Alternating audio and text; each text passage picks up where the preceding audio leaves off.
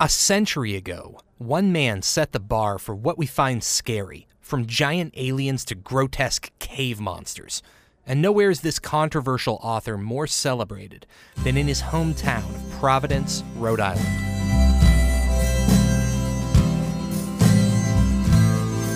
This is Off the Path from WSHU Public Radio. I'm Davis Dunavin. I'm on the road from New York to Boston on a quest to find the unusual, the quirky, or explore things I've always found fascinating. I discovered the writer H.P. Lovecraft when I was a teenager in Missouri. His stories were mysterious, even dangerous, like something grown ups probably wouldn't want me to read. I half floated between the titanic snowdrifts, quivering and afraid, into the sightless vortex of the unimaginable. Screamingly sentient, dumbly delirious. Stephen King took inspiration from Lovecraft. So did the game Dungeons and Dragons. And in the past decade or so, he's inched closer to the mainstream. You can see his imprint on the Netflix show Stranger Things, and the internet sensation Slender Man, a faceless monster who stalks the night. Providence acknowledges its hometown son in a lot of ways. There are tours of the neighborhood where he grew up. and They host an annual convention for Lovecraft fans and scholars. And the city has also attracted a lot of Lovecraft fans to move here like Niels Hobbs, who came here from New Mexico to be at the heart of the Lovecraft boom.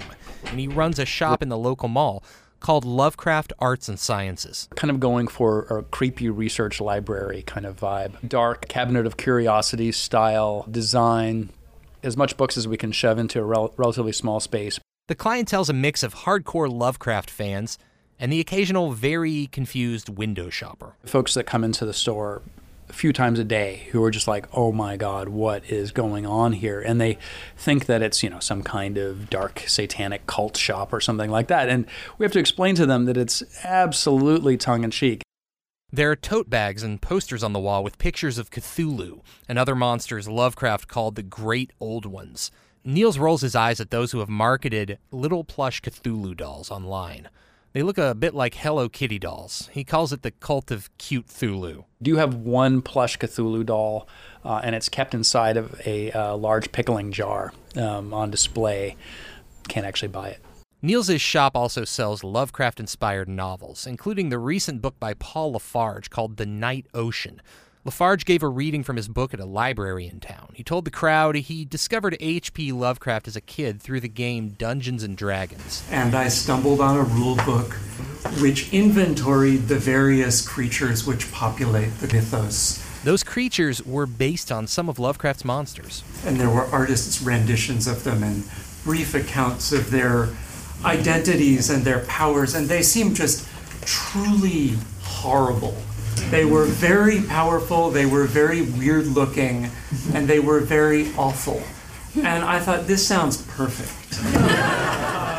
As a kid, Paul La Farge had one friend who also liked Lovecraft, and they wanted to spread the word. So they started a two person club in honor of Lovecraft's monster Cthulhu, the 10,000 foot tall humanoid sea monster with tentacles for a mouth. We made black robes for ourselves, and we also made signs that said, The end of the world is nigh, give to the cult of Cthulhu. And we would go out in the middle of the night and we would walk up and down Broadway on the Upper West Side of Manhattan holding these signs.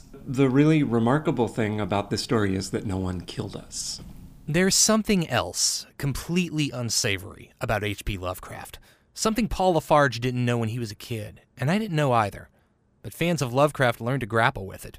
Very simply, he was a racist. Not like, oh, a century ago racism was rampant, he was a product of his times.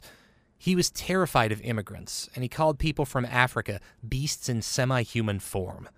Faye Ringel is a professor emeritus at the Coast Guard Academy in New London, Connecticut. Her obsession with Lovecraft began when she was a student at Brown University. She says to complicate matters, it was Lovecraft's real life xenophobia that gave birth to his cosmic horrors. His absolute horror of his own people losing their domination to outsiders. Now, in his fiction, he tended to project that fear on both human outsiders, but the value of his fiction is that he also managed to sublimate those fears into a fear of outside entities. For him, the entire universe was haunted. Lovecraft's racism has become more of an issue in recent years. In 2014, the World Fantasy Awards stopped giving out statuettes of Lovecraft. There was an effort among fantasy writers, primarily writers of color, calling for the statuette to be changed. Faye Ringel agreed with the decision. However, the larger argument of, over whether we should continue to read him, I believe that we should. Um, I think that in the end, you have to separate the artist from the art. I've talked to a lot of people about Lovecraft, not just in Providence, and most fans will echo this sentiment. You can like his unsettling stories without having to like his unsettling views. I'm Davis Dunavin, and this is Off the Path from WSHU Public Radio.